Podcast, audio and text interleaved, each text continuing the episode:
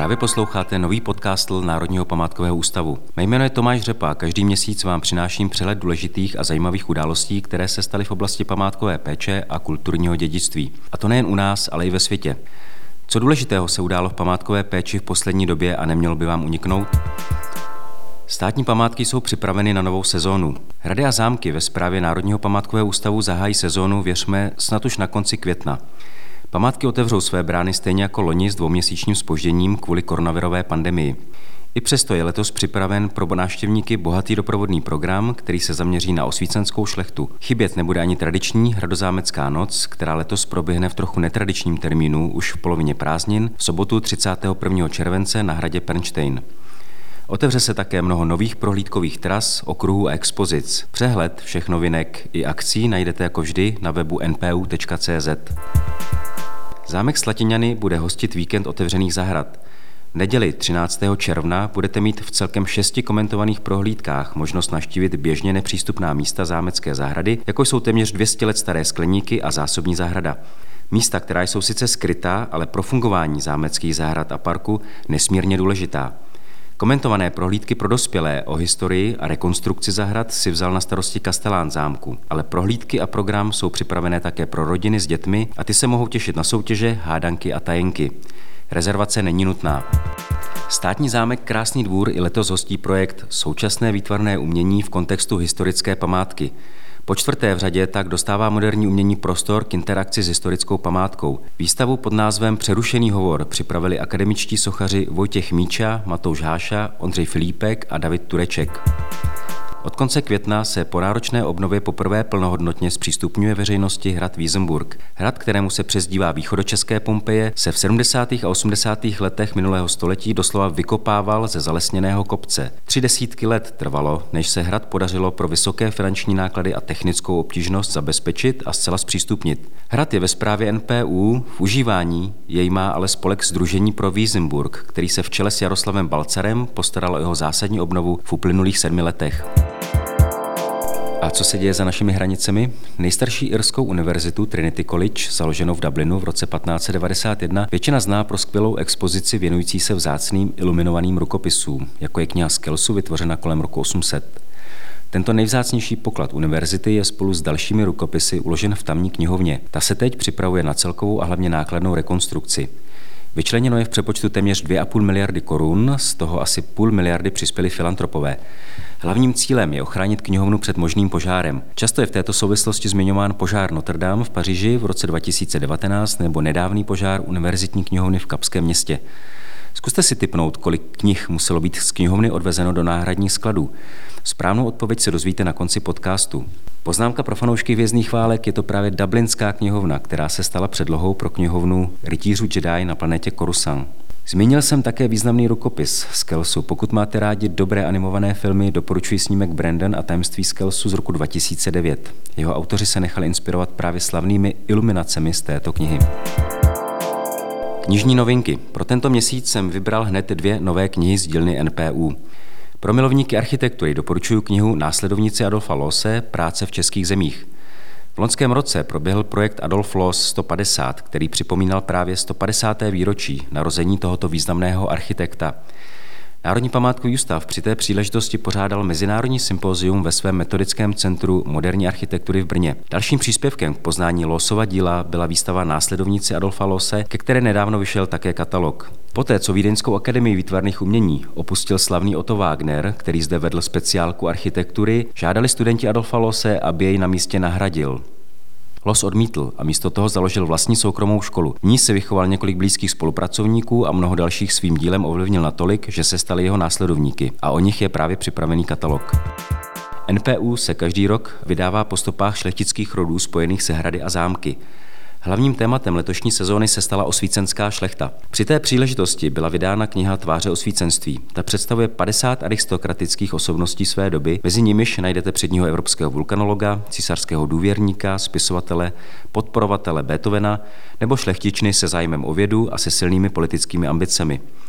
Doba osvícenství nebyla nikdy záživnou kapitolou školního dějepisu, ale rok osvícenské šlechty má ambici tento pohled měnit a jedním z takových příspěvků je právě i zmiňovaná kniha. Pokud máte uvedené či jakékoliv jiné knihy zájem, najdete je na e-shopu NPU.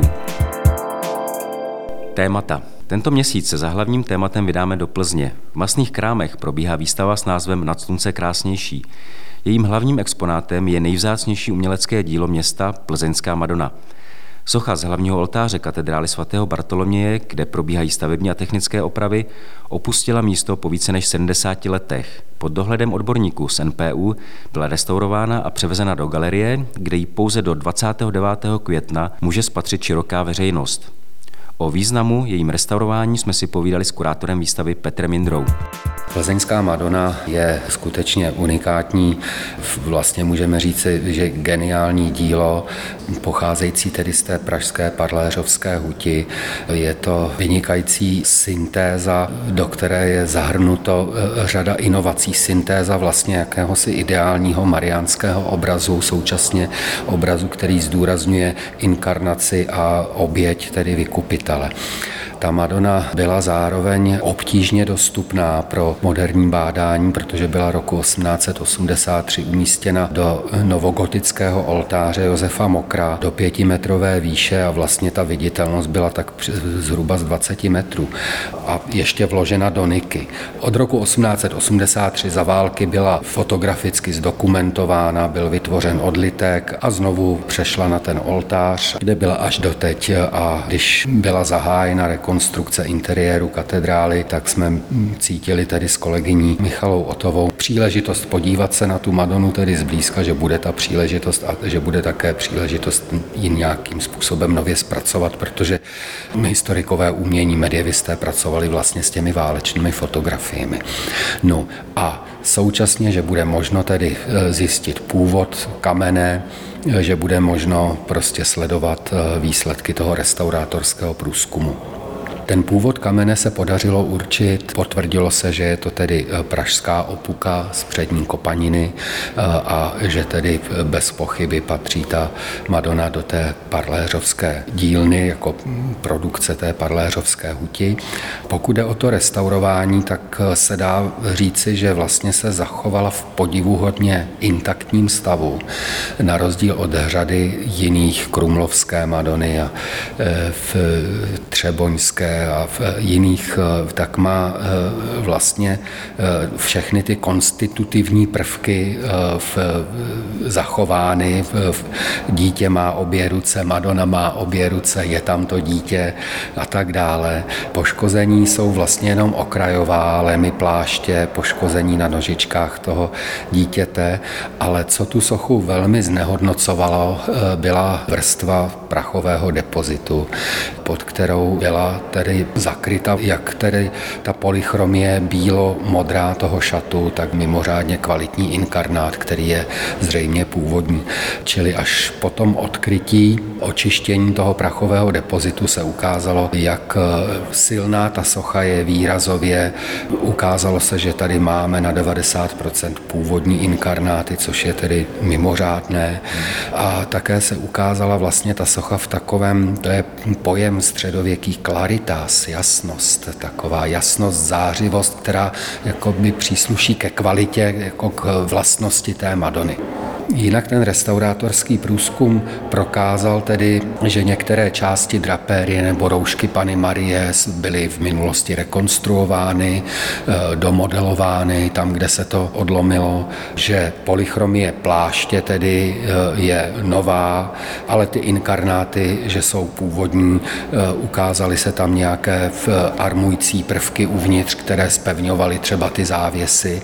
Potvrdilo se, že koruna, která je vlastně součástí té hmoty toho kamene, nebo byla součástí té hmoty toho kamene, byla ozdobena drahokamy, že jsou tam otvory pro jejich vsazení a v jednom z nich je dokonce uvízlý ten kovový trn. Ta socha bude vystavena 10 dní, pouze 10 dní. Proč pouze tak krátký čas? Eh, je to dáno vlastně kultickými důvody. My jsme jednali 6 let s biskupstvím a s římskokatolickou farností u svatého Bartoloměje. V zásadě eh, ta současná vlastně církevní zpráva té výstavě přeje, přála a byla jaksi srozuměna s tím zapůjčením ale problém byl jednak v tom, že rekonstrukce i kvůli tomu covidu jako se strašně protáhla. To čištění té Madony k němu docházelo o tři čtvrtě roku později, než původně mělo a ta socha je očištěná, to je 14 dní, co byla dokončena a taky nebylo úplně jasné, kdy se otevře galerie a tak dále. To je jeden aspekt. A druhý aspekt je ten, že emeritní biskup Radkovský zastával názor, že socha by neměla opouštět kostel, že je to kultické dílo a se současným biskupem Tomášem Holubem tu věc prodiskutovali a domluvili se na tom, že tedy ano, ale tedy s tím limitem těch deseti dnů a on by vlastně o moc delší potom ani nebyli z ohledu tedy z těch praktických důvodů. Sochu si můžete prohlédnout pouze po předchozí rezervaci s časovou vstupenkou. S návštěvou Plzně příliš neváhejte. Zájem o dílo z Parléřovské svatovícké hutě je opravdu veliký a podobná příležitost se znovu jen tak nenaskytne. Pro ty, kteří originál plzeňské Madony nebudou moci shlédnout, bude až do 6. června vystavena její kopie. Připraveny jsou také videoprohlídky dostupné na webových stránkách Západočeské galerie. Památky a památková péče v Československu. Na konci měsíce dubna proběhla důležitá mezinárodní konference Památky a památková péče v Československu. Tu připravil Ústav pro studium totalitních režimů s Akademií věd České republiky, Ústavem pro soudobé dějiny a Národním památkovým ústavem. Celá konference proběhla v online prostředí a byla vysílána živě na YouTube kanálu. Konference se dotýkala těžkých, velmi důležitých, ale stále zajímavých témat památkové péče těsně po druhé světové válce. Z příspěvků určitě stojí za zmínku přednáška o starožitnostech zabavených Němcům, o tom, jak pohyb uměleckých děl organizovali a kontrolovali státní instituce, nebo například, jak probíhala přeměna soukromého šlechtického majetku ve veřejnosti přístupná muzea. Další příspěvky se zaměřovaly na poválečnou devastaci a zánik kulturních památek v zakázaných pásmech českého pohraničí. Představu si můžete udělat také o soudobé úloze dokumentárního filmu na poli kulturního dědictví a státní památkové péče. Jak se vytvářel obraz center historických měst nebo hradů a zámků krátce po válce. Památkové péče si týkaly také krádeže hodnotných uměleckých děl. Dozvíte se tak například, jak k památkám a jejich ochraně v tomto smyslu přistupoval Zbor národní bezpečnosti. Poutavé jsou také příspěvky zahraničních účastníků o poválečné památkové péči, industriálním dědictvím nebo výstavbě měst dle sovětského vzoru v dalších zemích střední Evropy, jako například v bývalé Německé demokratické republice. I když konference již skončila, všechny přednášky seřazené podle témat najdete volně dostupné na YouTube. Slovenská strela je jedinou movitou železniční památkou prohlášenou za národní kulturní památku. Po několika leté renovaci se za odborného dohledu NPU vrátila do Technického muzea Tatra v Kopřivnici. Motorový vůz řady M290 vyrobila Kopřivnická Tatrovka ve dvou kusech v roce 1936. Vozy jezdily mezi Prahou a Bratislavou na trati, které se oficiálně říkalo Slovenská strela a podle níž se začalo stejně říkat i oběma vozům. Ve své době vozy naplňovaly všechny představy o tom, jak má vypadat luxusní vysokorychlostní železnice v meziválečném Československu. Za vývojem vozu stál Hans Ledvinka, dnes považovaný za jednoho z nejvlivnějších evropských automobilových designérů, který se proslavil vývojem Tatry 77, prvního sériově vyráběného auta s aerodynamickou konstrukcí. V loňském roce o něm vyšla i obsáhlá monografie Tatra odkaz Hance Ledvinky. Právě aerodynamický tvar je typický i pro slovenskou strelu, která tak designem interiéru a technickým řešením pohonu předběhla svou dobu. Dodnes se dochoval pouze jeden z vozů slovenské strely. První vyrobený vyhořel. Než byl sešrotován, ještě posloužil náhradními díly druhému vozu. Ten byl v roce 2010 prohlášen za národní kulturní památku a hned poté se začala připravovat generální oprava, a to ve spolupráci s odborníky z NPU. Jejím cílem bylo vrátit slovenské strele nejen prvorepublikovou podobu, ale hlavně ji znovu spojíznit. Jednotlivé díly byly demontovány, identifikovány a pak restaurovány. Dělaly se repliky oken, musela se znovu vyrobit část sedadel, včetně nového čelounění. Pro restaurátory bylo velké štěstí, že se dochovaly všechny části vozu, aspoň v jednom kuse. Repliky se tak nemusely pracně dohledávat a rekonstruovat. Generální oprava skončila v letošním roce a vůz se do muzea, kde je pro něj připravený zvláštní pavilon, vrátil jak jinak než po kolejích. Na závěr se vrátíme do Irské univerzitní knihovny. Kdo jste typovali 750 tisíc knih, typovali jste správně. Pokud vás některé z témat zaujalo, naštěte náš web npu.cz. Po každém dílu podcastu pro vás připravíme souhrn i s odkazy na daná témata, kde si můžete dohledat další informace. Jsme u konce. Pokud nás chcete pravidelně sledovat, jsme na Facebooku i dalších sociálních sítích. Děkuji všem, kdo se podíleli na přípravě tohoto dílu. Loučí se s vámi Tomáš Řepa a budu se na vás těšit opět příště na konci června. Děkuji za váš poslech.